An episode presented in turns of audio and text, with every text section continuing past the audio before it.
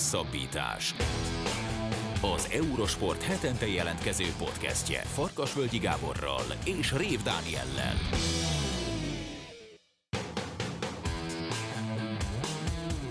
Olimpia. A mai adást egyik legkedvesebb kollégánkkal, Szántó Petrával kezdjük. Szia Petra, köszönjük, hogy elfogadtad a meghívást. Sziasztok, kedves kollégák, én köszönöm a meghívást. Pont egy Fucsovics mérkőzés után, kellőképpen felspanolva. Az biztos.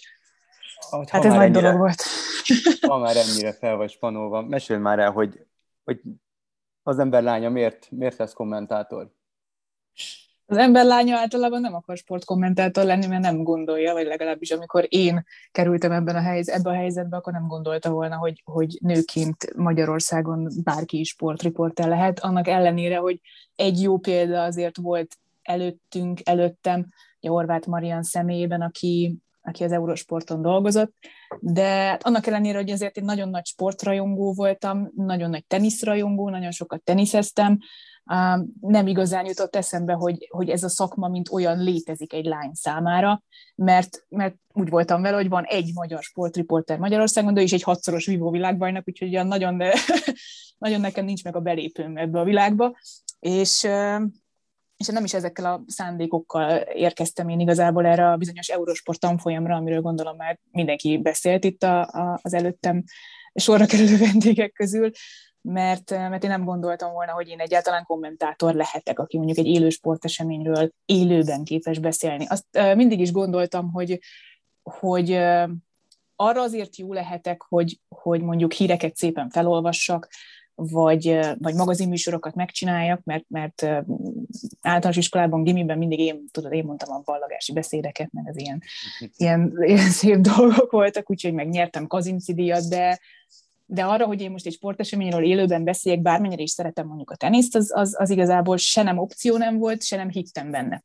Uh-huh. De azért mégis itt vagyok ezen a, vagy itt voltam ezen a, ezen a tanfolyamon, és, és bár tényleg nyúzosnak vagy hír, hírolvasónak készültem, azért a Gábor egyszer csak berugdosott egy, egy teniszmeccsre, hogy ezt mi lenne, ha most már így kipróbálnám, hogy milyen leközvetíteni, és akkor, akkor végül aztán kiderült, hogy, hogy igazából valamennyit tudok élőben is beszélni. Ez mennyi idővel volt azután, hogy, hogy elkezdődött a tanfolyam, meg hogy elkezdtél ilyen magazinműsorokat és ilyesmiket csinálni. Én úgy emlékszem, de javíts ki a tévedek, hogy Torinoi olimpia idején egy Daring Girls című magazinnal Igen, ez... kezdted, ahol, ahol két lány, hát igazából korukat megelőzve, mert szerintem a mai YouTube-os vlogok egy jó része hasonló alapon nyugszik, mint amilyen az a műsor volt. Két lány gyakorlatilag szurkolóként járta az olimpiai falut, és ide-oda benézett, és erről szólt a műsor, nem? Ez így van egyébként. Ugye a próba folyamat során, amikor, amikor csak próbaadásokat csináltunk, akkor azért én közvetítettem egyszer-kétszer, tehát nem, nem volt teljesen idegen tőlem, hogy teniszmérkőzéseket csináljak, meg siugrást csináltam, meg volt, hogy Eurogoals csináltam, tehát ilyen foci összefoglalót, mm. tehát ilyeneket csináltam, de, de én úgy gondoltam, hogy én elsősorban nyúzos leszek majd, és aztán, és aztán megkaptuk ezt a bizonyos Daring Girl című műsort, ahol két nagyon daring és csinos lány, viszonylag kevés szellemi tartalommal, de mindenképpen ilyen, ilyen nagyon viccesnek szánt műsorban, ott a Torinoi olimpián próbálkozott mindenféle hülyeségeket megcsinálni, és hát sok sportszakmai értéke nem volt annak a műsornak, de azért mégiscsak egy olimpián debütáltam, még ha nem is effektíve sportműsorral, és ez nekünk akkor egy nagyon nagy kihívás volt, hogy megoldjuk ezeket a kis, hát most már egy utólag azt nézve, kicsit ilyen, ilyen butuska magazin műsor, de, de nagyon jó első ugró, ugrás volt. És aztán én utána hónapokkal később um, talán március-április környékén egy Indian Wells vagy Miami tenisztornáról közvetítettem egy, egy mérkőzést, először élőben, és ez az tulajdonképpen gondolom, mint, mint ahogy nektek is ilyen nagyon furcsa körülmények között alakult ki, hogy pont az volt, hogy elment a Marian is, meg a Gábor is síelni, és nem volt teniszkommentátor, és akkor beosztott engem a Gábor, és ez pont egy Sarapova Kirilenko mérkőzés volt, tehát abban az időszakban az egy nagy, nagy párharc volt, és az volt a, az Eurosport történetének első olyan teniszmérkőzése, ahol volt már sólyomszem. Úgyhogy, úgyhogy gyakorlatilag szerintem egy 40 percen keresztül folyamatosan beszéltem. és már és jó sokat beszéltem, de, de, de így mutatkoztam be teniszkomment. Az mély víz a javából. Igen. Nem, nem kommentátorként kötsz ki, akkor mi lettél volna? Mire, minek készültél? Ez egy nagyon jó kérdés. Én amikor bekerültem az Eurosport tanfolyamra, akkor ilyen, ilyen életközépválságban voltam, 21 évesen. Egyetemre jártam, szociológiát tanultam, kérlek szépen, az eltén, ugyan média és kommunikáció szakirányon, de azért a szociológus szakma az, az hogy mondjam, nem, nem tudom, hogy ez, ez megmaradt volna nekem. Nem szerettem a szociológiát, de, de akkor már harmadéves voltam, vagy valami ilyesmi, és, és mondom, hogy ezt végigcsinálom, ha egyszer már fölvettek meg minden, de nagyon utáltam őszintén szólva, és ezért jelentkeztem jogra. Egy elkezdtem jogot is tanulni a Pázmányon, és én úgy kerültem be egyébként az Eurosport tanfolyamra, hogy két egyetemre jártam, közöttük egy jogász karra, úgyhogy hát nem volt egyszerű ez a szituáció, úgyhogy nagyon bíztam benne, hogy esetleg majd ezzel a sportriporterséggel lehet valamit kezdeni. Úgyhogy végül szociológus vagyok, lediplomáztam, de soha egy percet sem dolgoztam szociológusként, és így a, a jogi kart sem tudtam befejezni. Nem is hm. tudtam ezt, pedig azért most már nem tudom, 15 éve kollégák vagyunk, de ez a ez a szociológia jogi karpáros, ez nekem kimaradt az életemből eddig. Az, az kemény volt, mert akkor az, abban az évben, vagy utána évben kellett volna államvizsgáznom szociológiából, amit aztán végül akkor államvizsgáztam, amikor kim voltunk a Roland Garroson, ki kivettem 157 darab tételt a, a Roland Garrosra, amikor kim voltunk 16 napig, és bele sem néztem, és hazajöttem, és mondom, engem nem érdekel, hogyha megbukok az államvizsgán, de aztán átengedtek ötössel ennyit a szociológia szakról, de a, az, arra emlékszem, hogy a Daring Girls előtt két nappal a római jogból vizsgálsz, egy szigorlatoztam. az, az, a jogi kar az, az elég necces volt azért. A teniszhez milyen kapcsolatod volt, mert ugye ez a fő sportágad azóta is, bár nem ez az egyetlen, amit közvetítesz, de, de legtöbbször teniszmeccseken hallunk. Játszottál gyerekként esetleg, vagy valamilyen jellegű múltad van? Igen, én pici korom óta teniszeztem, most már ezt inkább múlt időben mondom, mert, mert így, így főállású Eurosport kommentátorként sajnos pont a teniszre nincsen igazából idő, úgyhogy elég régen teniszeztem, de, de egy a 20-20 pár évig én rendszeresen teniszeztem. Nagyon hamar, olyan 5-6 éves koromban kiderült, hogy abszolút nem tudok adogatni, és így azért elég nehéz versenyszinten kezdeni bármit is ezzel a sportággal, úgyhogy ilyen egy-két ilyen U6-os versenytől, ilyen buli versenytől eltekintve én nem, nem voltam semmilyen szinten profi teniszező, de, de jó pár évtizedig így nagyon-nagyon szerettem, és szeretek a mai napig is, is teniszezni. Balatonfredi kiserdőben a nagyszüleim tanítottak meg egyébként teniszezni, mert ők kiváló, kiváló teniszezők voltak, és velük jártam nagyon sokáig úgyhogy én ezért kezdtem el igazából teniszt is nézni. Az Eurosporton az egyik kiemelt műsor, vagy, vagy, vagy sportág az a, az a tenisz, nem véletlenül hívjuk magunkat a tenisz otthonának, és ennek köszönhetően vannak kifejezetten hardcore tenisz rajongók és nézők, és amúgy is a magyar ember az olyan, hogy a pedagógus szakmához, a sportkommentátor szakmához, meg a a, a, a labdarúgó szövetségi kapitány szakmához, meg edzői szakmához marhára ért. Ez titeket is megtalálnak a, a, a tenisz, a hardcore tenisz rajongók, és a titeket azt inkább úgy értem, hogy ez alatt a Mariant is téged, tehát mint nőként azért úgy, úgy érzékelitek, hogy nehezebben fogadnak el benneteket, illetve azokat a dolgokat, amiket mondtok, vagy ahogy mondjátok? Igen, igen, ez, ez teljesen egyértelműen kimondható, még akkor is, hogyha azért Maria már, már több mint húsz éve, én is most már másfél évtizede dolgozunk tenisz kommentátorként, és tulajdonképpen egyedülként az országban női kommentátorként. Mert belegondolunk igazából a többi sportcsatornánál, sokan dolgoznak nőként, műsorvezetőként, riporterként, igen, igen hírolvasóként, de olyan, hogy mhm. főállású női kommentátor, ilyen gyakorlatilag nincsen az Eurosporton kívül, és, és azóta sem lett sok amúgy. Más kérdés, hogy nálunk vannak olyan sportágak, mint például a tenisz, ami, amiben valamennyire elfogadott, hogy, hogy női kommentátor van, de igen, az eleje az nagyon nehéz volt. Gondolom a Mariannak is, de én, én ilyen 21-2 éves kislányként belecsöppentem ebbe az egész világba, és azért 15 évvel ezelőtt még, még nem volt az a fajta kultúra, hogy, hogy mondjuk online nem szólunk be, nem, nem volt meg ez a MeToo kampány, vagy nem tudom micsoda, ott azért elég durva dolgok voltak. És, és nem tudom, hogy ez most belefér nyilván a podcastnek a, a nyelvezetébe, vagy a rádióműsor nyelvezetébe, de, de ott azért elég, elég durva voltak, durva dolgok voltak, tehát ez a itt szopott le ez a hülye kurva, hogy egyáltalán mikrofont kaphatott, ezek, ezek ilyen mindennapos dolgok voltak, 21-22 évesen azért nem, nem egy könnyű szituáció, és, ez egy nehéz, nehéz ilyen önismereti időszak is volt, hogy az ember, az ember el tudja különíteni azt a két dolgot, hogy, hogy mi az, amit tud, meg mi az, amit le tud tenni az asztalra, és mi az, amit,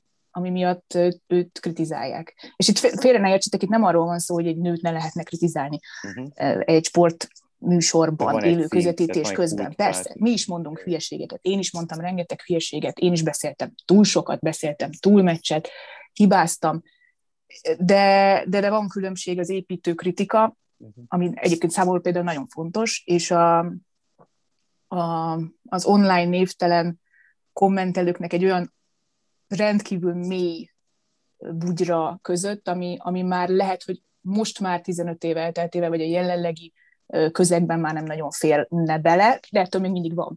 Az is igaz, hogy azért szerintem valamennyire a nézők is észlelik azt, hogy ha valaki 15 éven keresztül folyamatosan sportriporterként dolgozik, akkor valószínűleg nem azért került oda, mert valakinek a valakie, hanem, hanem mert bizonyított, de ez is kellett szerintem több mint egy évtized, legalábbis nekem úgy érzem. És biztos vagy abban, hogy e, e, ebből a szempontból javult a helyzet? Mert az lehet, hogy, hogy neked 15 éve sokkoló volt, és biztos vagyok benne, hogy, hogy azért maradt meg ez ennyire, de én nekem van egy olyan kép a fejemben, hogy, hogy azért ez, ez jobb nem lett ez a helyzet. A kommentelés színvonalára gondolok elsősorban, meg, a, meg most már arra, hogy ugye most már megtalálják az embert közösségi médiában, és, és közvetlenül tudnak úgymond írogatni, nem kell fórumokra fölnéznünk, hogyha kíváncsiak vagyunk, hogy ki mit gondol rólunk. Igen, egyrészt igen, másrészt azzal, hogy a közösségi médiában meg lehet minket találni, azzal azért a kommentelők egy része kénytelen névvel kommentelni, és ez, ez valamennyire azért talán egyensúlyozza a dolgot, de igazad van benne, még most is nagyon sok mocskot kapunk, nagyon sok mocskot kapunk. Elképzelhető, hogy egész egyszerűen kevésbé figyelek már erre, kevésbé érint meg, mert tudtam, tudtam növeszteni egy olyan védekező burkot magamra, amivel ezt, ezeket már nem veszem föl, meg, meg saját magamban is jobban bízom, mert, mert én, is, én is tudom, hogy mit tettem az asztalra az elmúlt másfél évtizedben, és az, az, az azért a saját teljesítményem is, tehát nem, nem érint úgy. De igazad van egyébként, még mindig borzasztó nagy a mocsok ebben az egészben, és, és még mindig, ha összehasonlítjuk azt, hogy mondjuk én mit mondok egy teniszmeccs alatt, meg a, a Gábor mit mond egy teniszmeccs alatt, ha ugyanazt mondjuk, akkor is én kapom a több kritikát, mert egy, mert egy nő a nő hangjá, a hangjából kiindulva, vagy a hangjának a különlegessége miatt mindig úgy tűnik, hogy többet beszél, és ezért jobban szét is szedik, mint amit mond. És más sportágakban is ö, találkoztál ilyennel? Mert ugye a tenisz az egy nagyon széles körben népszerű sport, ahol ráadásul ugye ö, bár nyilván 50-50-ben nők űzik, de azért úgymond férfi sportnak tekintett sport, és a többi sportágad, amit általában közvetíteni szoktál, azért az inkább női, tehát műugrásra gondolok elsősorban, az inkább a női sportok közé van besorolva. Hogy ott is jelentkezik ez, vagy ott azért ez kevésbé látványos? Abszolút nem. Tehát én, ha kritikát kaptam, jogosat vagy jogtalan, mert ebből biztos, hogy rengeteg jogos kritika is volt, vagy építő jellegű kritika, azt mind teniszben kaptam. Uh-huh. Soha nem hallottam azt, hogy figyelj, csúnyán olvasod a híreket, vagy mennyit bakizol, vagy nem volt jó ez a vitorlás magazin műugrásban, soha nem kaptam semmiféle negatív kritikát, de ebben benne van az is, hogy a műugrás, mint olyan, az kevésbé ismert sportág az egyszeri néző számára. Tehát ott, amit mondok, azt, azt főleg ha egy szakkommentátor mellette még meg is erősíti, amit mondok, vagy reflektálok arra, amit a szakkommentátor mond, azt az emberek sokkal jobban elhiszik. Kevésbé van ez a fotelszurkolás, meg ez a megmondó emberség egy műugrásban, mint mondjuk a teniszben. Milyen érdekes pedig a műugráshoz biztos sokkal kevésbé értesz, mint a teniszhez. Nagyon értek. Igen, egyébként ez így van, ez így van, de ott, ha az ember a nulláról fel, felépíti az alaptudást, amivel mondjuk esetleg adott esetben egyedül is meg tudna csinálni egy műugróversenyt, de sokat segít a, a szakértő, akkor azért könnyebb okosakat mondani. Uh-huh. Igen, én azt vettem észre, hogy az ilyen úgynevezett, remélem ezzel senkit nem bántok meg, réteg sportágoknál sokkal hálásabbak a nézők, sokkal hálásabbak azok, akik, akik szakszemmel, szakértelemmel ülnek oda a tévéképernyője elé, és mondjuk a tévéből egy olyan hangszó hozzájuk, akikben, akiben fel tudják fedezni azt, hogy beletett munkát, és, és, és szakértelemmel közvetíti azt, amit ők szeretnek. Én nagyon jól tudom, hogy te beletetted a teniszbe is a munkát, és szakértelemmel közvetíted a teniszt is, csak valahogy ezekben a, a sokkal nagyobb tábor által szeretett sportákban a, a közönség vagy sokkal kegyetlenebb, szerintem. Ez így van, egyébként. Elvezzünk egy picit kedvesebb vizekre, hogyha hogy felidézed um, az emlékeidet, akkor mi az az első sportélmény, ami, ami beugrik, mint legkedvesebb sportélmény? És nem is feltétlenül a kommentátori munkásságod alatt, hanem még amikor tényleg így csak sportszerető emberként leültél a tévé elé, vagy rádió elé, teljesen mindegy. Amikor Roberto Baggio kihagyta a 11-est a világbajnoki döntőben, nekem ez volt az első élményem. Az a legemlékezetesen? Nem, az az első ilyen, de nekem emlékezetes volt, és én ott szerettem bele Roberto Baggio-ba, azért meg kihagyta azt a 11-est. Hm. Meg az az első alkalom, amikor megengedték, hogy fönnmaradjak a késői foci meccsre, meg ilyesmi. Roland Garros néztem a nagyszüleimmel, és, és, és akkor mindig elképzeltem magam, hogy hogy én vagyok a Mártina Hingis, aki felemeli ezt a trófát, és akkor mindig lelkesebben mentem másnap reggel hétkor a edzésre. Úgyhogy e, ezek voltak azok, amik, amik így megmaradtak. Tényleg nagyon sok teniszt néztem, nagyon-nagyon faltam a tenisz közvetítéseket, és igazából ennek is köszönhetem, hogy, hogy most itt vagyok, mert ezt gondolom szintén sokan elmesélték, hogy regisztráltam arra bizonyos Eurosport fórumra, hogy beszóljak a Szabó Gábornak, aki a későbbi főnököm lett, mert, mert az én kedvenc Leto Hewittomat egyfolytában osztotta. És most már utólag azt mondom, hogy szakmailag volt benne valami, bár erről azóta is jókat vitatkozunk, de én annyira be akartam szólni a Gábornak, hogy ezért regisztráltam a fórumra. Persze soha nem küldtem el a, a hozzászólást, viszont így megkaptam azt a bizonyos riporter kerestetik e-mailt, úgyhogy tulajdonképpen ennek is köszönhetem. És ha az olimpiai emlékekre kérdezünk rá, akkor mi ugrik be elsőként neked, akár nézőként, akár kommentátorként az olimpiával kapcsolatban? Hú, annyi minden. Oh. Ú, nagyon sok minden. nem tudom, miért nem készültem erre a kérdésre, mert sejtettem, hogy az olimpiáról fogunk beszélni. Mi volt a kedvenc olimpiai élményem? Uh, ott is teniszek voltak.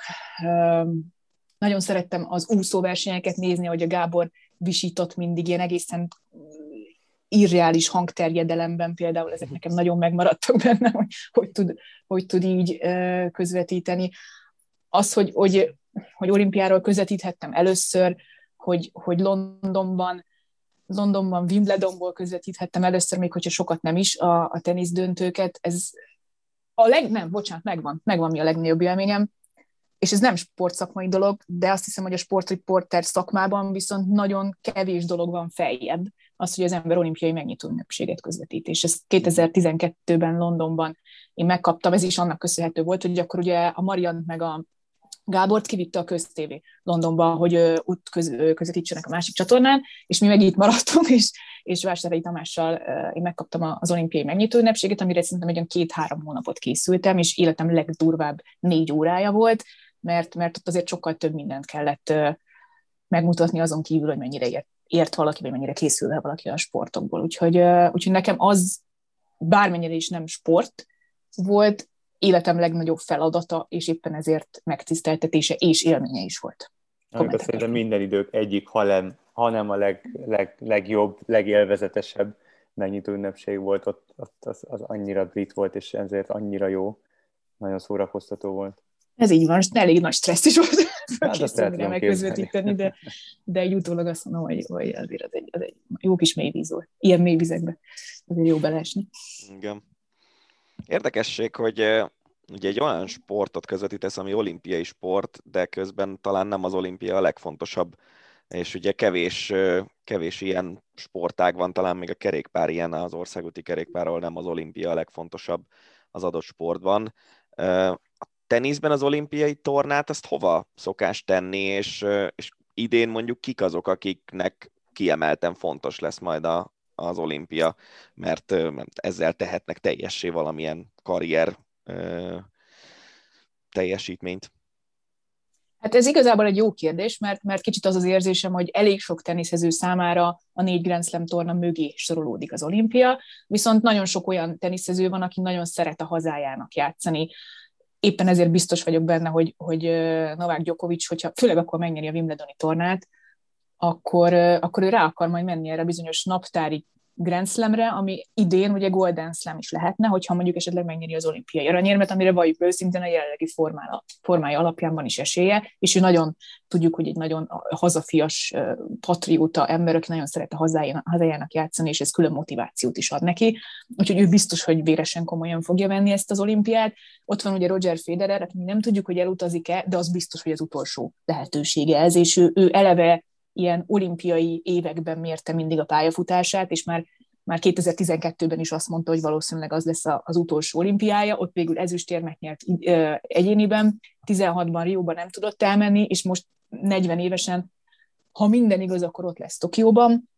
Számára ez egy, szintén úgy érzem, hogy egy, egy sarokkő, az is lehet, hogy az utolsó pályafutása során, és, és az az igazság, hogy ami jó hír lehet, az az, hogy hogy először megyünk ki úgy olimpiára, a magyar szemmel nézve, hogy egyáltalán nem kizárt, hogy esetleg, esetleg férfi egyéniben vagy vegyes párosban, netán női párosban kijöhet a lépés a magyaroknak. Nem azt mondom, hogy, hogy ők a legesélyesebbek, akár Fucsovics Marci, akár Babos Tímia, akár a Fucsovics Babos vegyes páros, de az olimpia azért jó, mert, mert ott mindig van legalább egy meglepetés. Különösen vegyes párosban, mert hogy ugye a Grand Slam vegyes páros tornákon általában nem egy nemzetiségű emberek szoktak elindulni, éppen ezért teljesen kiszámíthatatlan, hogy olimpián azonos nemzetiségű vegyes párosok hogyan tudnak teljesíteni, és azzal, hogy nekünk van egy kiváló páros játékosunk Timi személyében, meg, meg ott van Marci, aki most már Grand Slam negyed döntős, még akár az is benne van a pakliban, hogy éremért játszhatnak, vagy, vagy Marcinak, ha kijön a lépés.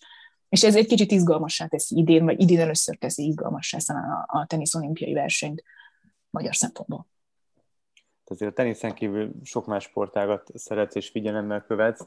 Mi az, ami, ami külön érdekel az olimpiával kapcsolatban téged? Mi lesz az a sportesemény, amit biztos, hogy nem hagysz ki?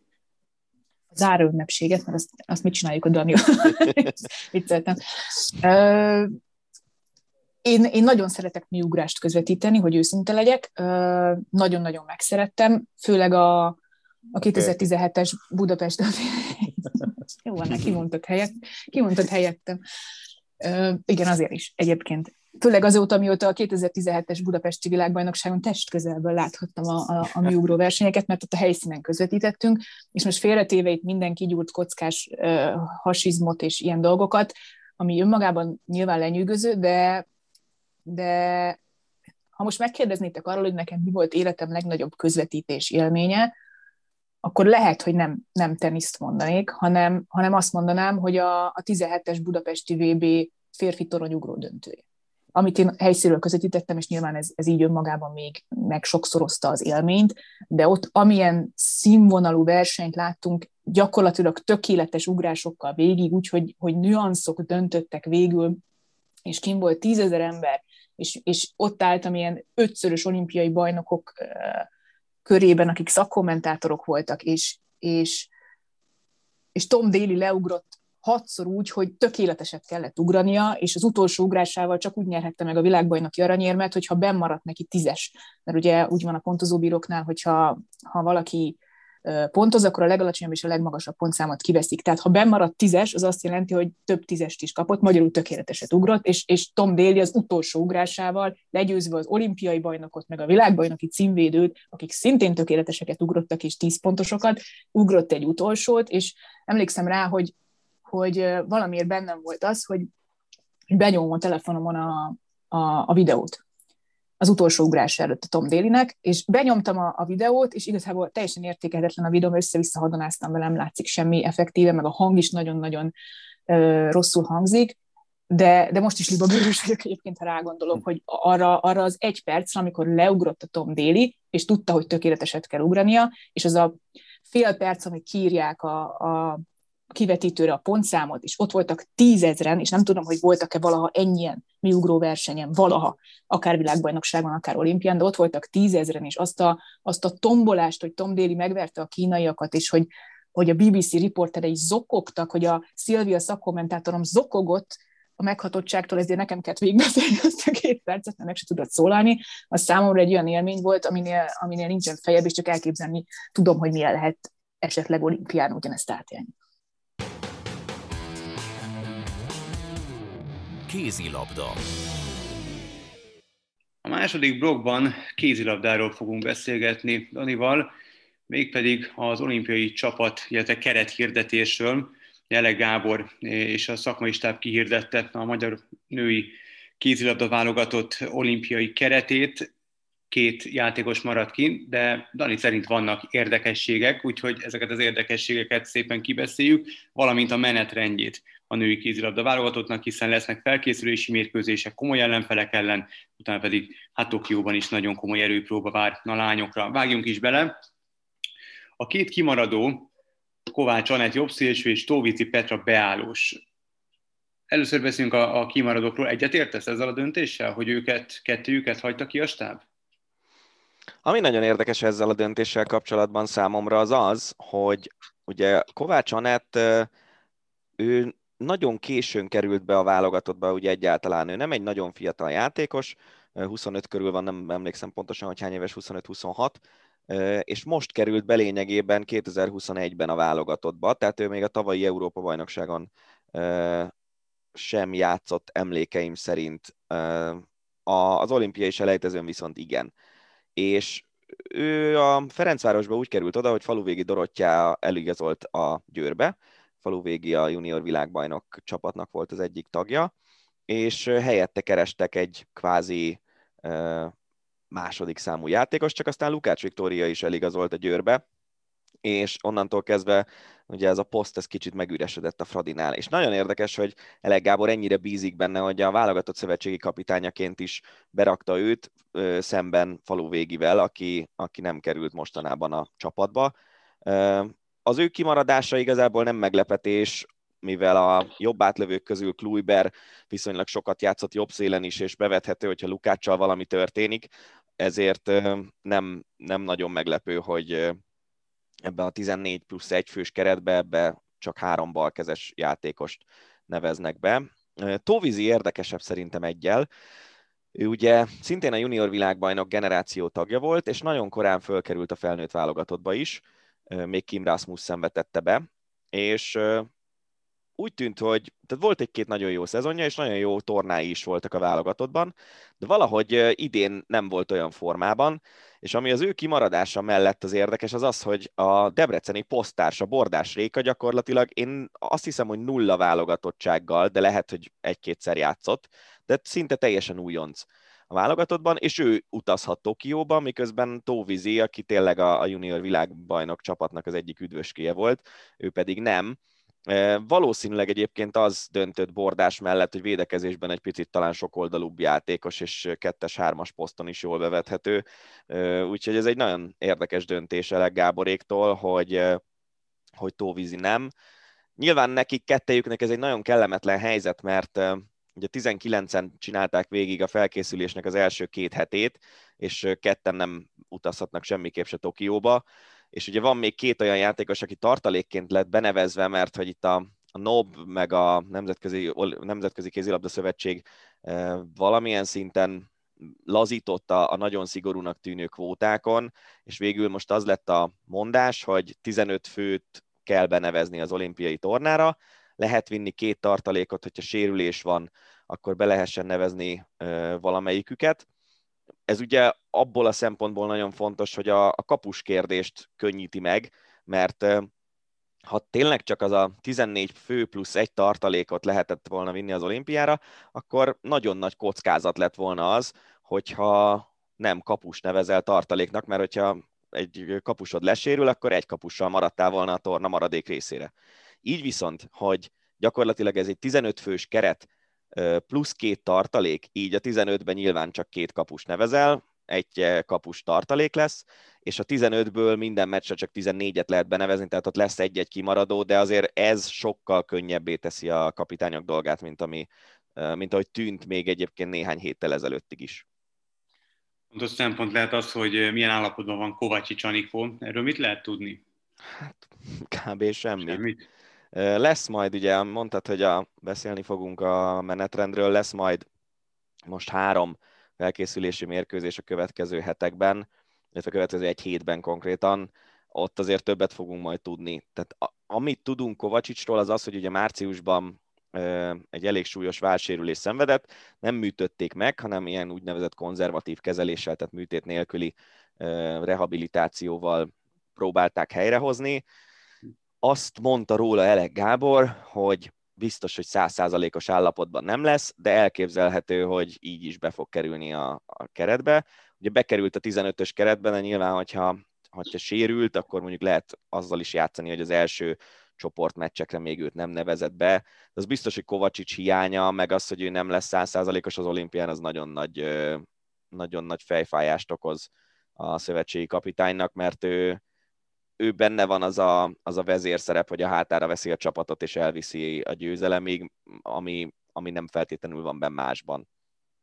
Ő maga azt nyilatkozta, hogy, nem is gondol a sérülésére, és végigcsinálta eddig a felkészülést, és egyre jobb állapotban van, remélhetőleg ez, ez így is marad. Hát figyelj, ezt lehet optimistán is kezelni, meg lehet realistán is kezelni. Szerintem egyébként Ele Gábor ebből a szempontból korrekt volt, tehát ő megmondta, hogy, hogy ez a váll lesz százszázalékos nem lesz, de az is hmm. elképzelhető egyébként, hogy Kovacsics válla azért 90 százalékosan is van olyan jó, hogy, hogy tud játszani, és hasznára van a hmm. csapatnak. Ez az, amit nagyon nehéz eldönteni szerintem edzőként, hogy, hogy benevezel egy olyan játékost, aki, aki tudod, hogy nincs százszázalékos állapotban, és ami a rosszabb az az, hogy ugye az ellenfelek is tudják ezt, és lehet, hogy simán utazni fognak arra a vára. Még csak nem is kell ilyen nagyon durvaságokra gondolni, hanem egész egyszerűen ott támasztja meg, nem mondjuk picit a tehát így a karján nem a csukló felőli részét támasztja meg a karjának, hanem a vállát támasztja meg egy lövésnél, és ott azért az, az komoly fájdalmat tud okozni. Persze. Ha már említetted és kitértél Kovácsics vezér szerepére, mellette ki lehet még az, aki ebben a fiatal csapatban a, a mindig nagyon fontos a vezér egyéniségévé válhat a gárdának? Ez egy nehéz kérdés szerintem ezt a keretet látva, mert nagyon sokan lesznek olyan szerepkörben, amiben, amiben korábban nem nagyon voltak ugye volt korábban a válogatott csapatkapitány a Tomori Zsuzsa például, ő szerintem nem annyira ez a gyertek velem, és együtt megesszük az oroszlánt is típusú ember, amellett, hogy egy borzasztó fontos játékos. Tehát itt a, a sokszor szoktunk ilyen szerepekről beszélgetni, itt a személyiség talán fontosabb is, mint a játéktudás, és valaki, aki, aki nem is feltétlenül a legjobb játékos, képes lehet erre a szerepre ebben a csapatban. Én azt hiszem, hogy egyébként Szucsánszki Zita egyértelműen egy ilyen típusú játékos, hogy ő, ő viszi magával a csapatot, és hátul meg védekezésben szerintem Bíró Blanka nagyon jól elszokta irányítgatni a csapattársakat, és azért ez egy kapusnál mindig egy nagyon-nagyon fontos szempont, hogy, hogy meglegyen a megfelelő kommunikáció a védekező játékosokkal, és, és ő is hát nem tudom, biztos láttál száz olyan meccset, ahol Pálinger mondjuk bravúrokat hozott a válogatottban. Bíró Blanka tud néha mm. Pálinger-szerű teljesítményeket nyújtani védésben és vezérszerepben is, úgyhogy ha nem Kovacsics, akkor őket mondanám. A felkészülési időszakot három lépcsős három lépcsőben szabta meg a, a szakmai stáb, és a kettő már túl vannak, és számomra nagyon érdekes volt, hogy Erdélybe ment a válogatott edzőtáborozni, és ahogy lehetett olvasni, ott nem csak a játékra próbált koncentrálni a stáb, nem csak az edzésekre, hanem voltak túrák. Ezek, ezek ilyen, ilyen csapatépítő jellegű túrák voltak, tehát ezt a, ezt a csapatot azért egy picit össze is kellett gyúrni. Nyilván minden torna előtt azért örömteli, hogyha ha, ha a csapatban megvan a, a kémia, a kohézió, de ezt, ezt úgy csapattá is kellett gyúrni a, a stábnak? Ez egy nagyon eh, érdekes kérdés, mert a, hivatalosan, nem tudom, hogy szó szerint tudom-e idézni, de olyasmit nyilatkozott Elek Gábor ezzel kapcsolatban, hogy fontosnak érzem, hogy a, a legfontosabb megmérettetés előtt a magyarság tudatunkat egy kicsit erősítsük. És ez ebben szerintem benne van az, nyilván az, hogy ő hogy gondolkodik a világról, az, az, egy, kérd, az egy dolog, az, az, az, az, a, az bármilyen edzőnél egyébként szempont lehet a felkészülésben, hogy ő azt gondolja, hogy igenis fontos az, hogy egy adott csapat annak a, az országnak a kultúrájával egy kicsit mélyebben megismerkedjen, amiért harcolni fog az olimpián, és nem feltétlenül gondolom azt, hogy ez, ez tehát itt azt mondani, hogy ezek profi játékosok tegyenek meg mindent, az nem biztos, hogy elég, mert a túloldalon is mhm. profi játékosok lesznek, és lehet, hogyha van két játékos, akinek mondjuk az olimpián eszébe jut az, hogy a székelyudvarhelyi kislány, aki aláírást kér tőle, az mennyire szurkol neki, akkor az neki ez plusz motivációt fog jelenteni. Tehát nem biztos, hogy ez egy rossz ötlet, azzal együtt, hogy valószínűleg én nem, nem ebbe az irányba vittem volna a csapat felkészülését, de, de Elek Gábor ezt tartotta fontosnak. Egyébként majd meg akarom erről kérdezni, hogy ez konkrétan mi állt a háttérben, mert nekem kicsit van egy olyan érzésem, hogy tényleg ő egy ilyen kicsit régi vágású, divatúbb edző ahhoz képest, hogy hány éves, és, és hogy lehet, hogy azt érezte, hogy, hogy a mai 21 pár éves lányokban kevésbé van meg ez a hagyománytisztelet, meg a mhm. kultúra iránti tisztelet, és ezért akarta azt, hogy igenis egy ilyen, egy ilyen hatnapos erdélyi túrával egy kicsit jobban összekovácsolódjanak a, a lányok, és mondjuk ne csak a, nem tudom, TikTokot nyomogassák, most mondtam valamit, vagy, vagy, vagy telefonjukat nyomogassák, meg a, meg a közösségi médiát pörgessék, hanem hogy legyen egy olyan élmény, ami egy kicsit egybeforrasztja jobban a csapatot. Remélem, hogy ez, a, ez az ötlete, ez működött Ele Gábornak, mert egy kicsit azt is, attól is féltem, amikor ezt megláttam, hogy hogyha lesznek olyanok, mondjuk akár csak a 19-es keretből van három olyan, akinek ez nem tetszik, és, és elkezdik bomlasztani a hangulatot emiatt, akkor lehet, hogy, hogy visszájára fordul el a dolog. Meglátjuk én, én bízom benne, hogy ez egy jó ötlet volt, és egyébként lehetett látni párszor a programokat, amiket csináltak, tehát voltak ilyen hát tényleg kirándulások, volt olyan, hogy ilyen pikapokon vitték a játékosokat ide-oda, edzést tartottak a helyi uh, magyar gyerekek előtt, az biztos nagy élmény volt, úgyhogy azért tényleg ez egy, ez egy abszolút unortodoxnak mondható dolog szerintem ilyen kirándulásokat, meg ilyesmiket szervezni, de nem gondolom feltétlenül rossz ötletnek, hanem, hanem simán lehet, hogy ez hasznára válik a csapatnak. Ha megnézzük a csoport ellenfeleket, ugye a B csoportba kaptunk besorolást, Spanyolország, Svédország, Franciaország, Brazília és Oroszország. A felkészülési mérkőzéseinket azok azokat Montenegro ellen játszunk egyet, illetve Brazília ellen játszunk két összecsapást majd idehaza. Hát ez egy bombaerős csoport. Az első négy megy tovább. Az első négyben azért benne leszünk, nem? Vagy az sem, az sem feltétlenül garantált? Á, nem. Semmi sem garantált. Mi ezen a szinten? garantált. Ugye kicsit Ádámtól, Évától válaszolva a kérdésedre, 2019-es világbajnokságon bekerültünk egy hasonló csoportba, ahol volt négy erős csapat, és háromnak kellett tovább jutnia. És a, a négyből mi negyedikek lettünk, tehát ugye egy góllal kaptunk ki Montenegrótól, meg egy góllal kaptunk ki Romániától, és az a hamar kiesés, meg utána ugye volt ez az eltiltás a Kim Rasmussennek, az tulajdonképpen az ő szövetségi kapitányi pozíciójába került. Akkor még úgy tűnt, hogy, hogy hat hónappal vagy hét hónappal az olimpia előtt. Most simán benne lehet ragadni ebben a csoportban. Tehát itt, itt hat olyan csapat van, amely erősnek mondható, ebből kettő kiemelten erős, az orosz és a francia. Ugyanakkor az oroszoknál nagyon nagy kérdés, hogy a világ egyik legjobb játékosa, Viahirjeva ott lesz-e, milyen állapotban lesz, nem játszott november óta csak egy pár meccset, és ráadásul egy ilyen makacs hátsérülés áll a háttérben, ami, ami semmiképp se jó. A spanyolok, a svédek és a brazilok, én azt gondolom, hogy verhetők mind a három csapat, mind a háromnak megvannak a pozitívumai, negatívumai. A, a spanyolok ugye a legutóbbi világbajnokságon másodikok lettek, de az egy olyan torna volt, ahol nagyon kijött nekik, nekik a lépés, és, és most azóta nem ment nekik annyira. A brazilok, én azt gondolom, hogy őket meg kell verni ahhoz, hogy legyen esélyünk továbbjutni. Ott egy elég erős, de már 35 körüli vagy 35-ön túli első sor van, és egy nem annyira erős második sor. A svédeknél pedig náluk nagyon rapszodikus az, hogy éppen mennyire teljesítenek jól, ez egyébként a férfi válogatottjukra is igaz, ott, ott elég sok jó játékos van, jó klubokból jönnek össze, az is kérdés, hogy akik esetleg otthon játszanak, vagy Dániában játszanak, akiket talán kevésbé ismerünk, ők milyen teljesítményre képesek, de a, a svédek is olyanok, hogy, hogy verhetők. Egyébként mindenki verhető. Ezt, ez az olimpia, ez arról fog szólni, hogy ki tudja kihozni magából a maximumot, mert itt a, a 12 csapatból mondjuk az a 8, amelyik be fog jutni a 8 közé, bármelyik meg tudja verni a másikat. Kivéve egy, egy forgatókönyv van, amiben ez nem így igaz, az az, hogy a norvégok lemosnak mindenkit. De, de az, azért az talán nem történik meg. Mi a csapatunk erőssége, és mi a gyengeség? Mi az, amire oda kell figyelni, és mi az, amire, amire építhetünk, amiben bízhatunk? Szerintem a, ami mindenképpen erősség, és nagyon remélem, hogy erre majd a taktikánkat is föl fogjuk húzni támadásban, azok a szélsőink.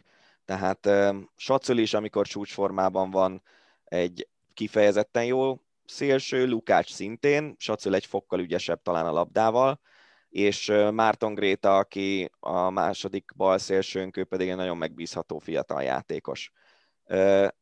Én azt gondolom, hogy támadásban a gyenge pontunk az a beállós játék szokott lenni, és a beálló megjátszása, és éppen ezért általában elég nehéz dolga van a belső hármas tagjainak is, mert nincsenek meg igazán jól a, a lövőhelyzetek, és ugye Kovacsisnak a dinamizmusa az ezt szokta meg oldani ezt a problémát, de nagy kérdés, hogy a dinamizmusával mi lesz most.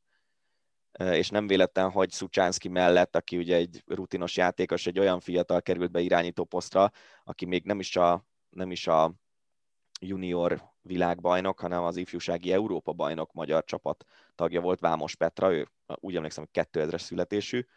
Ő, ő, ő nagyon hasonló dinamikus irányító, mint amilyen Kovacsics és jobb átlövő poszton is egész jól meg tud, meg tud lenni. Szóval a belső hármast és a beálló játékot érzem egy picit gyengébb pontnak, a szélen erősek vagyunk, védekezésben pedig leginkább az összeszokottság hiánya, meg az, hogy belül viszonylag kevés jól használható játékosunk van. Tehát a kettes védőink szerintem azok jók, vagy általában olyanok védekeznek kettest, akik jók, a hármas védőknél viszont ott ugye Tomorinak lesz óriási szerepe, és aki éppen mellette van, vele nem biztos, hogy sokat játszott eddig együtt, akár legyen szó Kisfaludiról, akár Bordás Rékáról, vagy lehet, hogy néha Háfra is oda fog kerülni.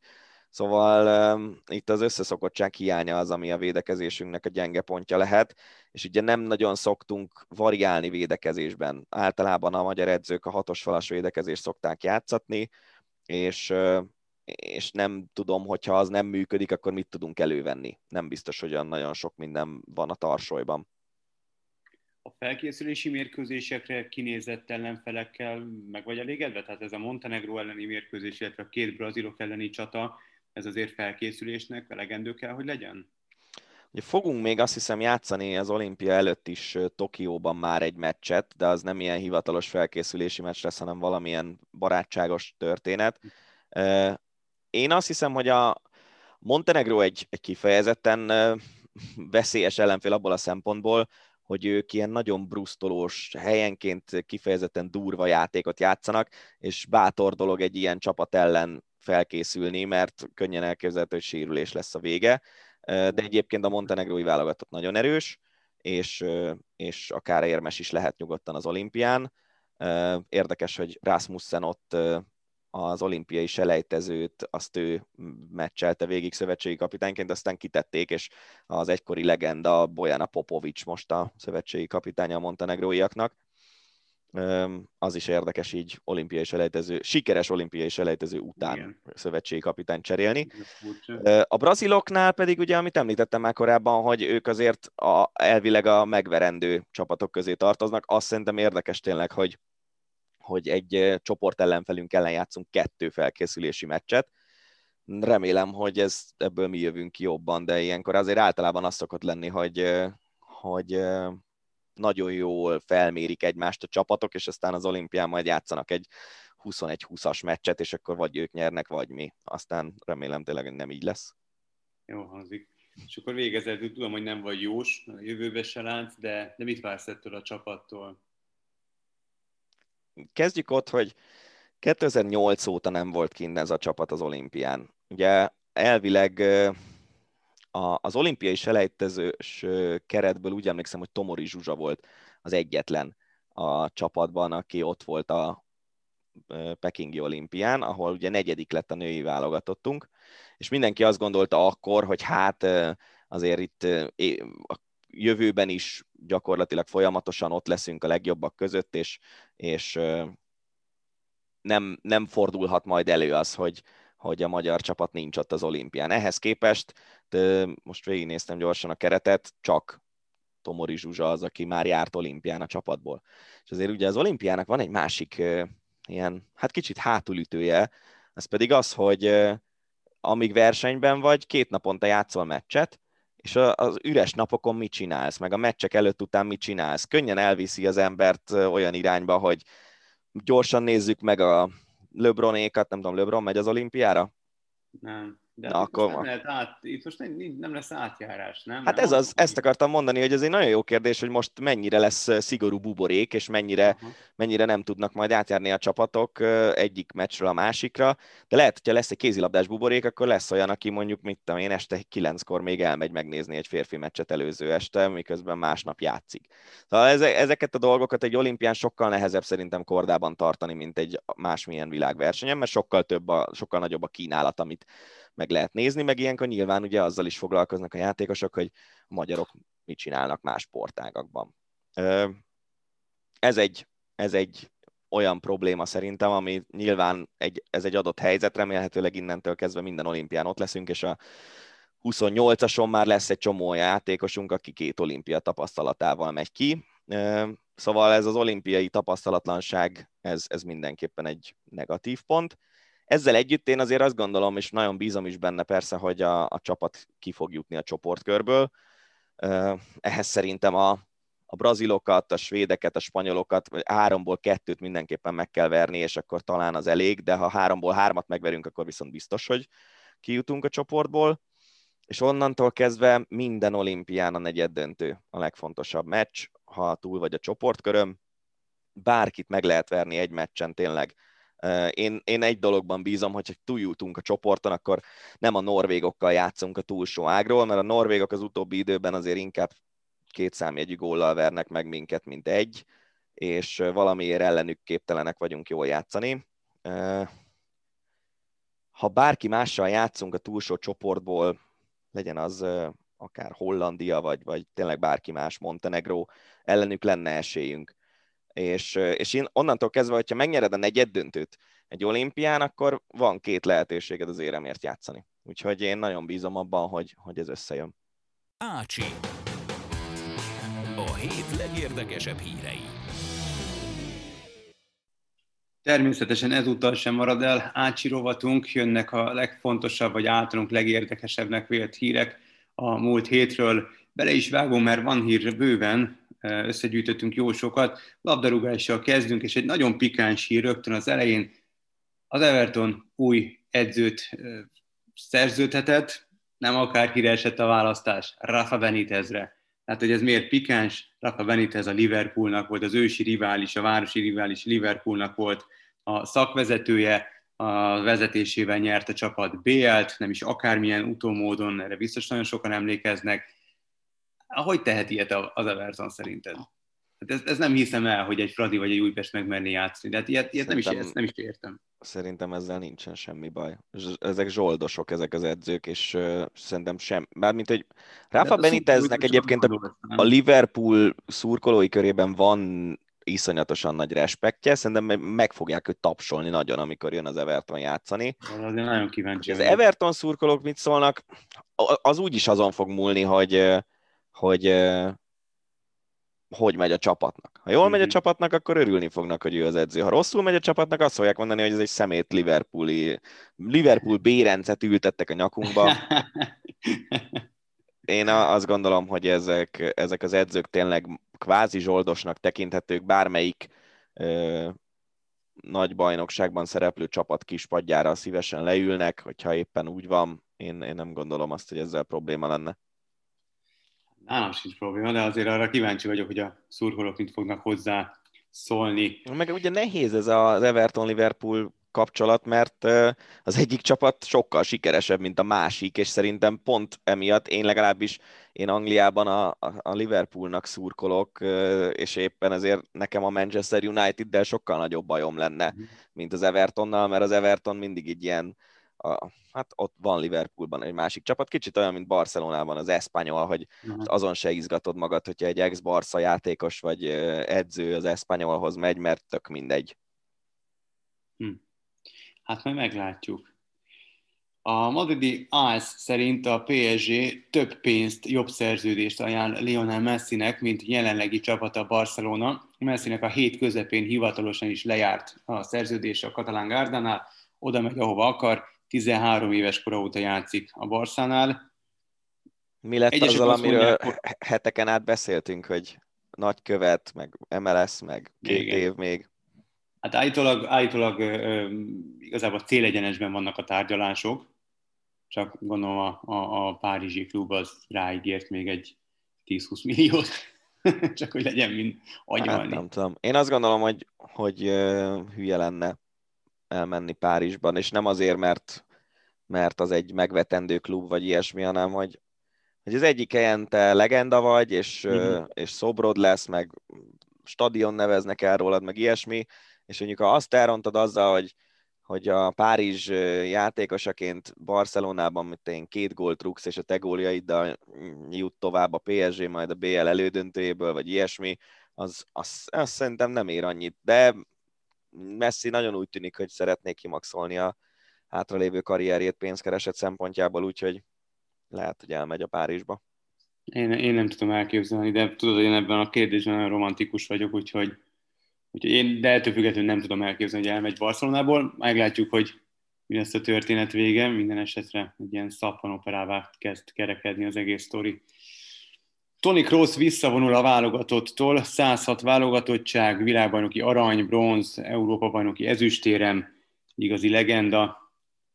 Olyan utáltam, amikor elment a Bayernből, főleg, hogy a Realba ment. Én a... Ettől függetlenül egy óriási játékos szerintem. Nagy, nagy szó lenne, ha azt mondanám, hogy utáltam, de sose, sose, tehát egy, ő az, akinek így elismerem a játékát, hogy tényleg nagy játékos, de sose ezt tudtam igazán szeretni. Hmm.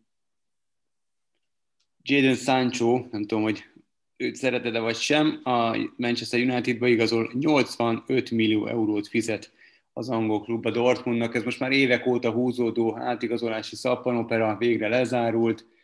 Egy nagyon jó játékossal gazdagodik a United, és hát megint csak nem tudta megtartani az értékét a Dortmund, de hát akiért 85 millió eurót fizetnek, azt el kell adni. Nem szabad megtartani szerintem. Hát főleg, hogyha tudsz venni három ilyen fiatal tehetséget helyette, akik közül az egyik olyan lesz, mint Sancho, a másik kettő meg mondjuk egy kicsit gyengébb, és akkor jól jártál, mert három kezdőjátékost vehetsz ennyi pénzből. Folytatódik a PSG Mbappé sztori. Most a legfrissebb hírek szerint Mbappé nem hosszabbít szerződés, jövő nyáron járna le a kontraktusa, nem akarja meghosszabbítani, el akarja hagyni a párizsi csapatot, a hírek szerint a Real Madridban fogja folytatni, és tegnap vagy tegnap előtt írt egy nyílt levelet Nikolá Nelka, őt nagyon szerettem, és a foci menedzser játékban mindig megvettem, amit csak tudtam. Szóval, szóval Nikolá Nelka írt egy nyílt levelet, a, az Atletik hozta le, amelyben azt taglalja, hogy bizony Mbappénak el kell hagyni a Párizst, hogyha szeretné, hogyha mm, egy lapon emlegetnék majd Messivel és Ronaldóval? Szerintem nem, de nem akarok vitatkozni itt Nikolá Anelkával. Ugyanazt tudom mondani, mint Messinél, hogy Mbappé ott maradt Párizsban, pénz, paripa, fegyver rendelkezésére áll arra, hogy BL-t nyerjen az a csapat, az sokkal többet ér, mint hogyha elmegy Madridba, és aztán ott nyer egy x BL-t annak a csapatnak, amihez egyébként semmilyen kötődése nincsen. Ennek azt mondja, hogy azért kéne eligazolnia, mert hogy a francia bajnokság az nem annyira erős, még ebben igazol, mint a, mint a legerősebbek, tehát a spanyol és az angol, és ott kell bizonyítani, hogyha valaki tényleg a világ legjobbja akar lenni, vagy ha azt szeretné, hogy úgy beszéljenek róla. Lehet, hogy nem olyan erős, de úgy emlékszem, nem ők nyerték. Mármint Mbappék. Tehát eh, innentől kezdve meg akkor legyen az, mint a Bayernnél, hogy ledomináljuk a saját bajnokságunkat, és aztán kezdjünk el gondolkodni azon, hogy van-e értelme följebb menni. Egyébként nem gondolom azt, hogy a spanyol első osztálynak az alsó fele az, az olyan nagyon erős lenne, úgyhogy az angol az más, ott, ott tényleg el tudják kapni a kis csapatok is a nagyokat rendszeresen, a, a spanyol azt szerintem, azt szerintem azért nem.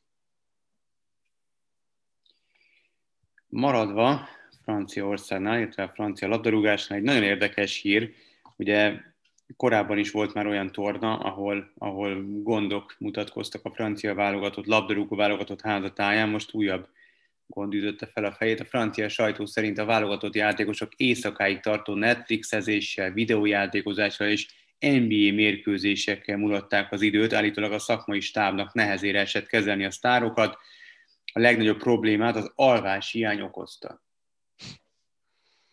Hát ha ez tényleg igaz, akkor lehet, hogy a szét kell kergetni. Tehát pontosan a francia válogatott az, ahol, ahol olyan mély a keret, olyan szuper játékosok maradnak ki minden évben a 23-as, 26-os keretekből, hogy, hogy abból össze lehet rakni egy hasonlóan erős 11-et. Szerintem, ha tényleg ez van, hogy a játékosok lényegében tesznek magasról a, a nagy tornára, és, és nem veszik komolyan az ottani szereplését, akkor mi értelme van ott lenni az Európa-bajnokságon, meg a világbajnokságon? Nem tudom, de, de tényleg nagyon furcsa. Tudod, volt ez a hír is, Rabió édesanyja veszett össze. Uh-huh. A, én már nem is tudom, hogy kinek a, az anyukájával, apukájával a, a lelátón. Mindig van valami a francia válogatottal kapcsolatban. Na jó, de közben meg legutóbb megnyerték a VB-t. Akkor nem, uh, igen. nem nézték a NBA meccseket, vagy? Nem tudom, lehet, hogy ez, ez most elbízták magukat, mint regnáló világbajnokok, és lehet, hogy ez egy jókora pofon volt, és majd a VB-re kicsit másfajta hozzáállással um, jönnek ki. Meg, meg egyébként majd. azért tehát nem az volt, hogy rommá verte őket bárki, tehát... Hát nem, de azért csalódáskeltően szerepeltek, tehát azért ők, ők ide minimum esélyesként, hanem top favoritként érkeztek, tehát Én szerintem ez sokszor van, hogyha, hogyha nem százszázalékos a te motivációd, akkor sokszor van az, hogy a, az az ellenfél, aki kicsit gyengébb, de ő százszázalékos motivációval játszik, az elver téged. És ez, ez a fociban meg aztán végképp, mert, mert ott lehet, hogy talál egy gólt valaki, akkor, akkor hogy volt a svájci meccs, hogy három egyre vezettek a franciák? Ugye? Valahogy így. Egy núra vezettek a svájciak, és 11-est rúgtak, amit megfogott Loris, és onnan rúgtak hármat a franciák, és aztán a végén kiegyenítettek. Szerintem azt a meccset meg lehetett volna nyerni. Mármint, hogy a franciák is megnyerhették volna. Nem, nem tudom, hogy ezt, ezt, ezt már beszéltük sokszor, hogy a foci világ úgy működik, hogy tényleg csak egy győztese van a tornáknak, mindenki más kb. csalódott, miközben nüanszokon múlik az egész. Tehát uh, még akár az is előfordul, hogy te dominálsz egy meccset, és úgy is kikapsz. Szóval nem tudom, én ezt annyira nem érzem nagy tragédiának, viszont hogyha tényleg igaz az, hogy, hogy nem voltak kellően alázatosak, meg motiváltak a játékosok, akkor meg lehet, hogy edzőstül szét kell kergetni az egész bagást, és olyanokból összeállítani egy új válogatottat, akik oda teszik magukat. De meglátjuk, hogy mi lesz majd ennek a történetnek a folytatása. Térjünk rá az olimpiára. Ezzel kapcsolatban is már rengeteg érdekes hír. Ez a hét közepén jött ki ez a hír szerdán, hogy meghosszabbíthatják a vészhelyzetet Tokióban a koronavírus járvány miatt. Több mint 700 új fertőzöttet regisztráltak, és az azt jelenteti, hogy csökkenthetik a nézők számát. Jelenleg a befogadó képesség 50%-át lehet megtölteni nézőkkel, de maximum 10 főt engedhetnek be komplexumokba, és akkor itt jöhet majd a további csökkentés, ha nem tudnak úrá lenni a, ezen, a, ezen a egész szörnyűségen. E, számomra ez, ez megdöbbentő, hogy, hogy Japánban, amely ország élen jár annyi mindenben is, olyan fegyelmezettek, legalábbis mindig erről lehet hallani, hogy a japán emberek méretetlenül fegyelmezettek, egyszerűen képtelenek úrá lenni, vagy megfékezni, vagy legalábbis valahogy, nem tudom, gátat szabni a vírusnak, a vírus terjedésnek. Nincs beoltottság, átoltottság. Számomra ez, ez, ez tényleg hihetetlen. Igen, ez, ezt én sem értem, hogy ez miért, miért ilyen lassan megy ott. Minden esetre tényleg erről már sokat beszéltünk, hogy mi lehet, ha valaki megfertőződik mondjuk egy csapatjátékban, az egyik tag, vagy egy ilyen négyes, négyes kajakhajóban, vagy ilyesmi, nagyon, nagyon kellemetlen, de hát ha megúszuk. Hát én azt gondolom, hogy, hogy hihetetlen fegyelmezett lesz majd mindenki, vagy legalábbis remélem, hogy, hogy hihetetlenül fegyelmezett lesz mindenki. Én például ma voltam a, a kajakhenú válogatott csapat bemutatóján, és, és ott rengeteg olyan sportolót láttam, aki annak ellenére hordta a maszkot, hogy most már nem kötelező, hogy 5,5 millió beoltottnál járunk, vagy a túróban. Tehát, hogy ez azért ez egyfajta fegyelmezettségre um, fegyelmezettséget mutat, és, és én ennek nagyon örültem. Nem kockáztatnak feleslegesen, ez tök jó. Igen, meg, meg azért sokan be is oltatták magukat a sportolók közül. Minden, konkrétan a kajakerú és, és a, és a parakajakenú válogatott minden tagja be van oltva, úgyhogy ez, ez tök jó. Cselászló és Mohamed Aida viszik majd a, majd a magyar zászlót Tokióban. Na ez mit szólsz? Erre kíváncsi vagyok.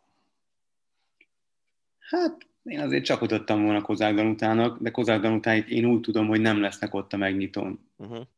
Később utazik ki a kajakenú válogatott, úgyhogy ha, ha én, nem tudom, hogy megy egyáltalán választási procedúra, hogy ez, ezt hogy van, hogy kijelölik, megkérdezik, nem tudom, de, de én azért vagy Danutának adtam volna, hát vagy ha már páros, akkor, akkor Szilágyi Áronnak és Danutának, de az olyan, hogy nem, tudom, egyikükkel sincsen semmi bajom az ég egyet a világon, mindegyiket nagyon tisztelem, nagyon becsülöm, valamiért nekem a másik kettő az, ha már mindenféleképpen egy föld és egy, egy úr kell, akkor, akkor nekem rájuk esett volna a választásom. Ha csak egy, akkor Danuta. Na, ez, ez egy nagyon-nagyon érdekes kérdés, és nagyon érdekes választás, és ugye általában azért ezek, a, ezek az ásztóvívők olyanok szoktak lenni szerintem, akire azt mondod, hogy jó, hát tök jó, hogy ő viszi. És most is azt lehet mondani, hogy tök jó, hogy ők viszik, de tök érdekes, hogy egy olyan országban, ahol azért az olimpiai aranyérem ér igazán valamit az olimpiai sportágakban, két olyan versenyző viszi, aki nem olimpiai bajnok, és és legalábbis remélem, hogy ugye jól mondom, hogy ők nem olimpiai bajnokok egyikük se. Laci nem nyert, ezüstérmet nyert. Igen, igen, igen. Mohamed sem nyert olimpiai bajnoki aranyérmet. Igen. Szóval ez érdekes, hogy két nem olimpiai bajnok viszi az ászlót, és hát, a, szerintem a Mohamed Ajda kérdés az az, az ami, ami gondolj bele, hogy most mit érezhet az a lány, aki kimarad a törcsapatból. És, és szerintem ez egy olyan furcsa dolog Magyarországon, hogy hogy vannak ilyen nehéz döntések. Ugye amikor Mariannal beszélgettünk, mondta, hogy ez egy olyan helyzet, amiben nem igazán lehet úgy dönteni, hogy ez tuti a jó döntés, mert mindegyik mellett vannak érvek. De hogy, hogy hoz valaki egy döntést, oké, okay, azzal valakik rosszul jártak, és aztán izomból beleállunk ebbe a dologba. És ez nagyon sok esetben fordul elő szerintem Magyarországon, politikában is, meg mindenféle társadalmi kérdésben, hogy van egy döntés, azt meghozzák, az lehet jó, lehet rossz, de onnantól kezdve ilyen izomból beleállunk, és, és nincs. Szerintem ez egy olyan dolog, hogy akik közvetíteni fogják a, a megnyitó ünnepséget, akár, akár Magyarországról beszélünk, akár világszerte. Lehet, hogy elmondják, hogy jön a magyar zászló, cselászló, sokszoros világbajnok úszó, Mohamed Ajda, fantasztikus törvívó, aki egyébként a hetedik olimpián van itt úgy, hogy abban a csapatban nem volt benne, amelyik kiharcolta a részvételt, és utólag került be a törvívó csapatba. És, és szerintem aki, aki erről a sztoriról nem tesz legalább egy félmondatos említést, az, az, az nem egy jó irány, vagy az, az nem végzi jól a dolgát, hogyha lehet ennyire sarkosan fogalmazni egy uh-huh. olimpiai megnyitónál, és tényleg nem tudom, hogy a, 190 vagy mennyi ország, ami, ahol ezt közvetíteni fogják, hogy azok közül hányban ö, fognak majd erről beszélni, de lehet, hogy egy párban azért igen, és Magyarországon meg szinte biztos, hogy igen. És jó ez, hogy, hogy ez, ez lesz a téma, mert nyilván a hét olimpia az egy fantasztikus dolog, de, de mégiscsak azért ott van ez a kis csillag, és nem tudom, hogy ez mennyire jó ötlet, hogy egy ilyen 50-50 döntés mögé ekkora, ekkora hátszelet adni, hogy, uh-huh. hogy még az ászlóvivő szerepét is odaadják Mohamed Ajdának. Nem tudom, ez, ez bennem nagyon sok kérdést felvetett. Amellett, hogy, hogy teljesen egyértelműen a, az eredmény sora ennek a két sportolónak az, az fokozottan alkalmasá teszi őket arra, hogy ők zászlóvívők legyenek. Mm. De ugye Cselaci is sokáig egyáltalán kérdés volt, hogy ezen az olimpián még elindul-e. Két hónappal ezelőtt döntötte el kb., hogy akkor megy, még ide elmegy. Igen, szerintem ez a tisztelet jele, hogy, Biztos, hogy, hogy az akar megköszönő, lenni. hát pályafutásuk vége felelé, végén lévő já, sportolóknak megadják ezt a lehetőséget, ami, ami gondolom sportolóként az olimpiai érmek vagy részvétel mellett szerintem párhuzamosan ez a, ez a legnagyobb dolog, amit el lehet érni, és ez, ez, egy, ez egy örök élmény. Igen, itt, itt én is látok egy ilyen, egyfajta ilyen, ilyen dafke dolgot, vagy bele lehet látni, inkább azt mondok, egy ilyen, ilyen dafke dolgot. Az, hogy most erről ki fog beszélni, meg ki nem szerintem külföldön senki, mert vagy nem érdekli őket, vagy nem tudnak róla, Hát Magyarországon pedig nagyon kíváncsi vagyok, hiszen tudjuk, hogy két csatorna közvetíti majd. Az egyiken biztos, hogy beszélni fognak róla, a másikon majd meglátjuk. Igen. Maradva az olimpiánál, doping ellenőrzésen, ez egy nagyon érdekes hír, és nagyon. ez is több kérdést felvet. Cannabis nyomait mutatták ki eh, Shakari Richardson szervezetében, így nem indulhat 100 méter sprintben Tokióban. Egy hónapos eltiltást kapott, Váltóban ott lehet, mert pont az később rendezik, és lejár ez az egy hónapos eltiltás. Áprilisban amúgy minden idők hatodik legjobb idejét futotta 10.72-re, 10.72-vel. A biológiai édesanyja hunyt el a Richardsonnak, és teljesen magálá zuhant, és ezért elpippantott egy ilyen vicces cigit amit abszolút fel is vállalta, és bocsánatot is kért, és, és tehát ő elfogadta a döntést, viszont rengetegen felszólaltak mellette, a sportol mellett kiállva, hogy ez, ez, ez nincsen rendjén. És van egy nagyon érdekes, mert hogy azért Amerikában rengeteg államban megengedett a kanabisz fogyasztása, akár rekreációs célral, akár mással. És van már olyan sport szervezet is, amelynek nincs a tiltó listáján a cannabis, vagy annak a, vagy cannabis származék, lásd NBA, profi kosárlabda. És volt NBA játékosok, tették fel a kérdést, hogy na oké, okay, szerencsétlen richardson eltiltják, mert hogy az olimpián ez tiltó listás. Viszont akkor most mi van? A kosárlabdázókat figyelmeztetik, és majd három hét múlva fogják um, őket megszűrni és, és letesztelni? Tehát, hogy velük, velük mi lesz a helyzet, ez volt az egyik ilyen felmerülő kérdés. Mit szólsz ez a, az egész történethez? Azt, hogy értem, hogy nem kéne, és egyet is értek azzal, hogy egy ilyenért nem kéne, de amíg az van a szabályzatban, hogy ez tiltólistás szer, addig nem szabad. Tehát ugye egész egyszerűen fordítva ülnek a lovon azok, akik azt mondják, hogy, hogy hogy szegény Richardson nem, nem kellett volna eltiltani. Nem. Az, egy, az a durva, hogy egy hónapos eltiltás az ugye semmi gyakorlatilag, csak pont rosszkor jött Igen. ez az eltiltás. Mert egyébként szerintem akár idén is lehet, hogy volt három vagy négy olyan hónapja Sakari Richardsonnak, amikor nem versenyzett semmit, és egy hónapos eltiltása az nyugodtan lehetett volna. De egész egyszerűen sportolóként ezt tudnod kell, és ezt majd, hogyha esetleg beszélgetünk Német Gerivel, rá is kérdezhetünk nyugodtan, ezt egész egyszerűen tudnod kell, hogy bármikor ellenőrizhetnek, ugye le van adva lényegében részletesen 0-24-ben az, hogy te hol vagy, mikor mit csinálsz, stb. stb. Sakari Richardson, amikor rágyújtott arra a cigire, akkor tudta azt, hogy ebből baj lehet. Vagy ha nem tudta, akkor az meg teljes mértékben az ő hibája, mert nem lehet úgy élsportolónak lenni, hogy nem vagy tisztában a versenyfeltételekkel, és igenis a versenyfeltételekben benne van ez.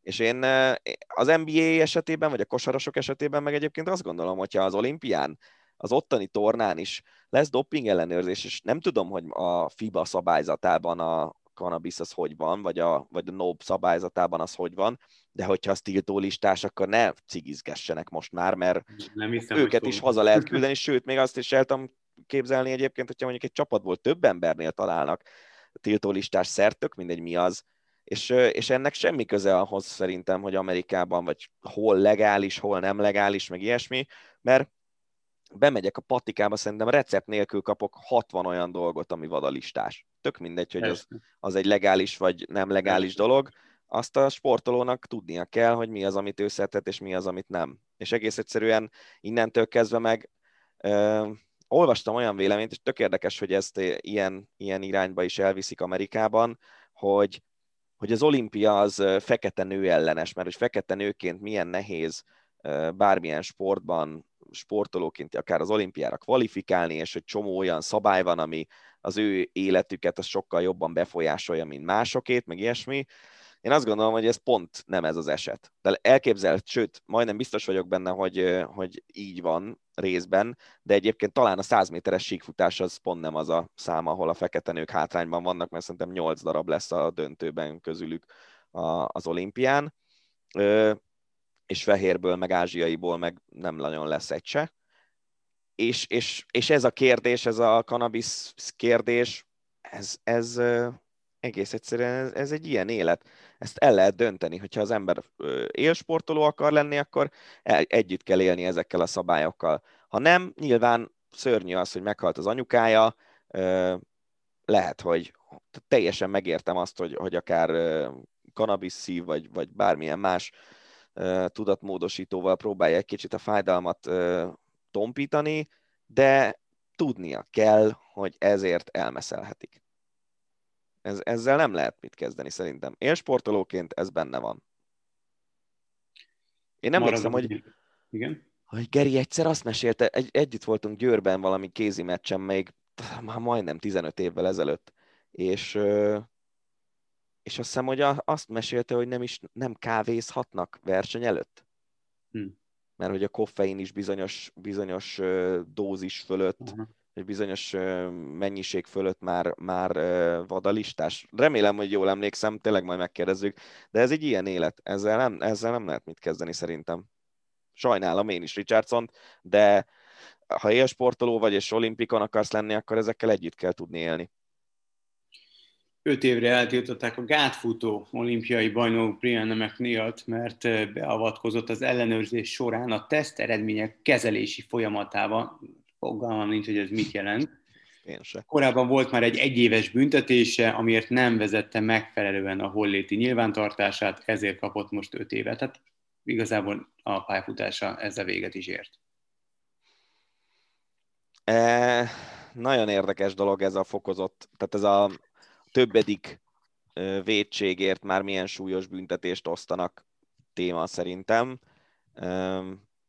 Itt tényleg azon érdemes elgondolkodni, hogy ezek a szabályok jók-e így, és nem most, amikor már, már konkrétan érvényesíteni kell a szabályt, hanem mondjuk a következő olimpiai ciklusra kell-e a kanabiszt vadalistás szerként megtartani, meg, meg, meg ilyen, ilyen dolgok, hogy, tényleg nem tudom, mit csinált Brianna McNeil, de, de azért az öt éves eltiltás az azt szerintem a legsúlyosabb csalásokra érdemes csak fenntartani.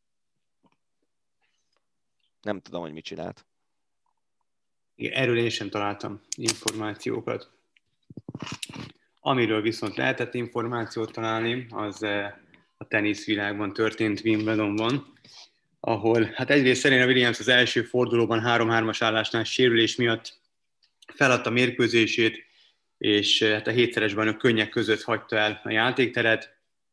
Hát nem tudom, kiindulva abból, hogy mennyi idős Serena Williams lehet, hogy ez volt az utolsó alkalom, hogy játszott a hüves pályás szentében, szerinted? Nagyon csúnya lenne, hogyha így érne véget ez a, ez a páratlan pályafutás. Hát, de hogy ér véget? Tehát, ha, ha meg, ha meg szépen kellett volna véget érni, akkor véget kellett volna érnie évekkel ezelőtt. Hát Mikor igen. nyert Serena Hajszolja ezt a, a még hiányzó Grand Slam győzelmet, de egyre kevésbé van erre, vagy én, hát én nyilván nem vagyok annyira szakavatott, mint tenisz kommentátoraink, de egyre kevésbé látom a, annak a lehetőségét, hogy ezt, ezt meg tudja szerezni. Igen, ez így van.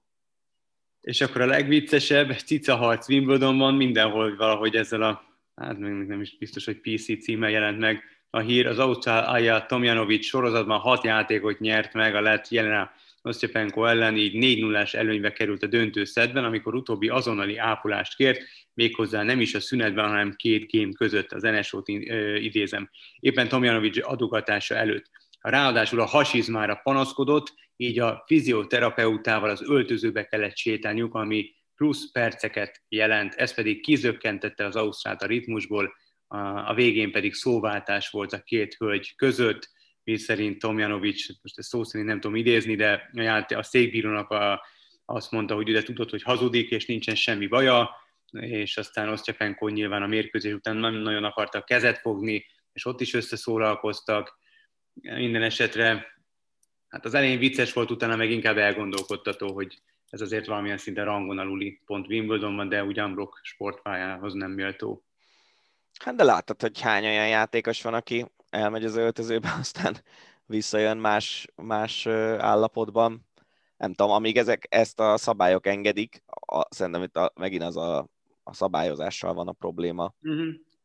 hogy ezt, ezt, ha ezt meg lehet csinálni, akkor nyilván de egyébként meg Tomjanovics is megcsinálta volna, hogy azt mondja, hogy fáj a combom. Uh-huh. De nem, nem, nem tartom egyébként nagyon jónak ezt a teniszben, hogy hány ilyen meccs van, hogy, hogy ápolás, és... De fiúknál is van azért ilyen. Hát hogy ne? hogy ne lenne? Ne, ez nem lány-fiú kérdés, ez tenisz kérdés. Persze. Egy érdekesség, Szoboszai Dominik és Hosszú Katinka a legértékesebb magyar sportolók a Forbes magyarországi kiadványa szerint. Milán Kristóf a harmadik, Gulácsi Péter pedig a negyedik. Arra is kitért ez a cikk, hogy például a bizonyos témákban, közéleti ügyekben is milyen szinten nyilvánulnak, vagy nyilvánulhatnak meg a sportolók, hát azért ezt nagyon sokan nem teszik meg.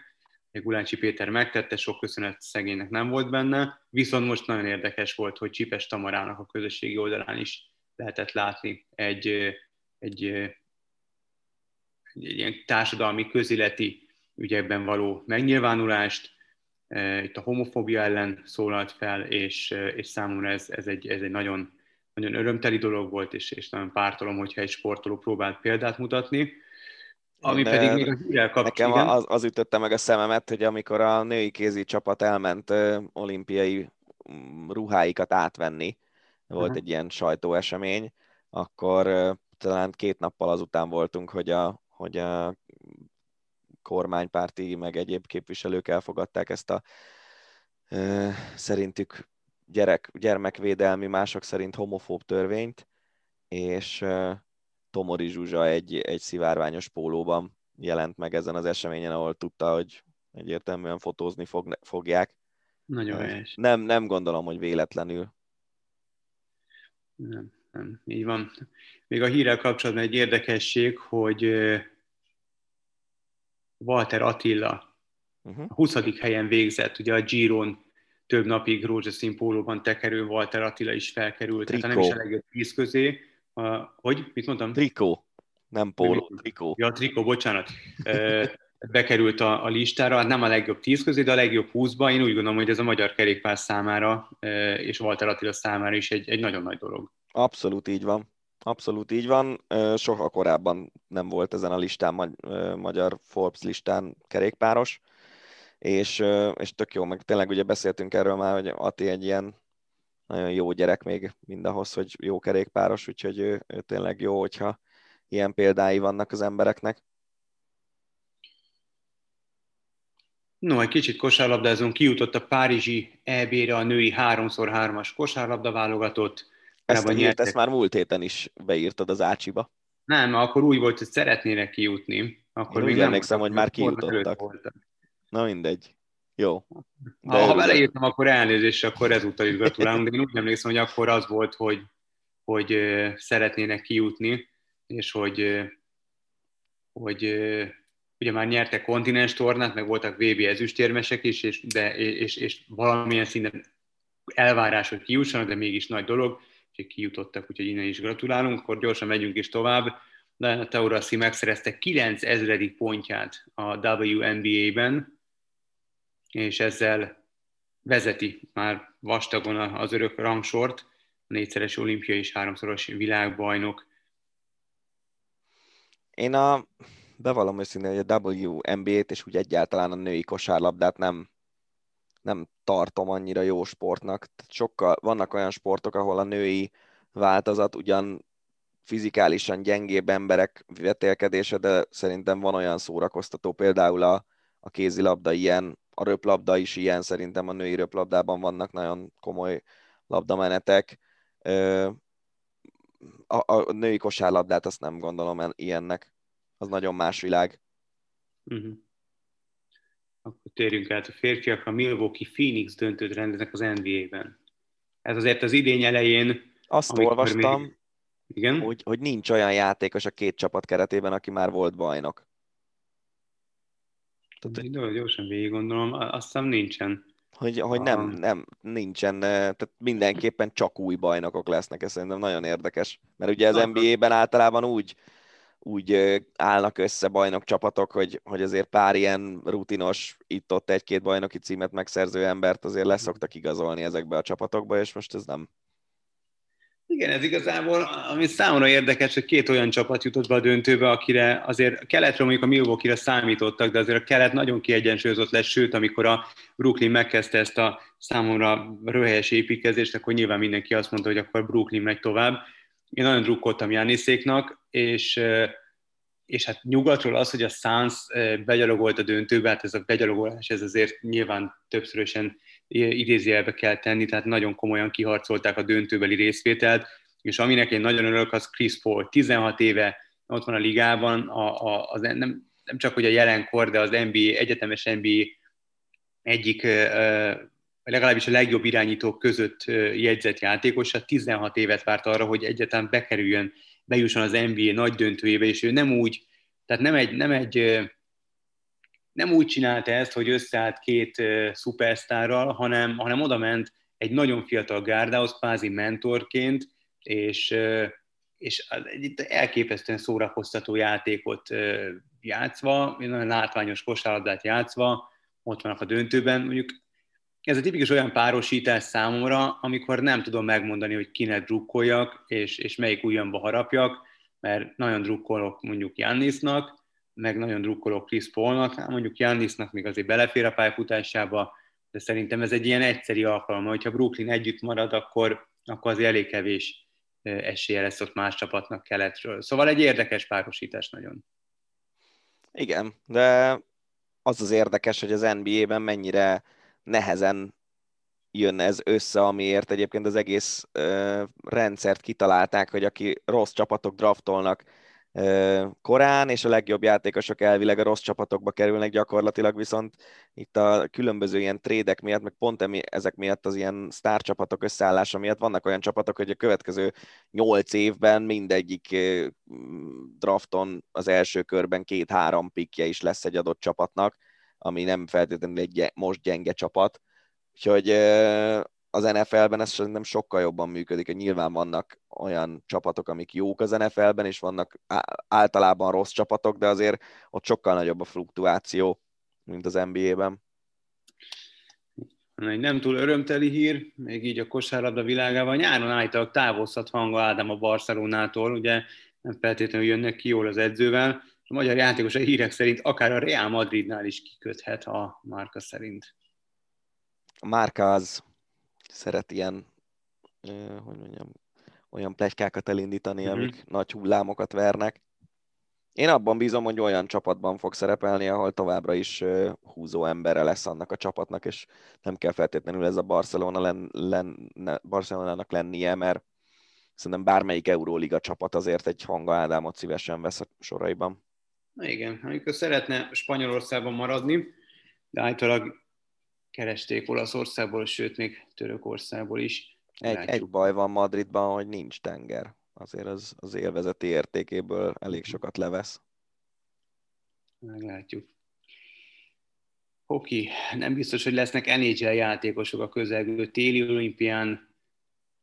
Egyelőre ez, a komisszár. Ez, ez szerintem, egy, szerintem egy szörnyű hozzáállás az NHL részéről, és szerintem sokat veszít az értékéből az NHL miatt. Szerintem is. Mert Olyan, tényleg... mint hogy ponokul kitartanak, amellett, hogy már pedig nem állítjuk meg a ligát.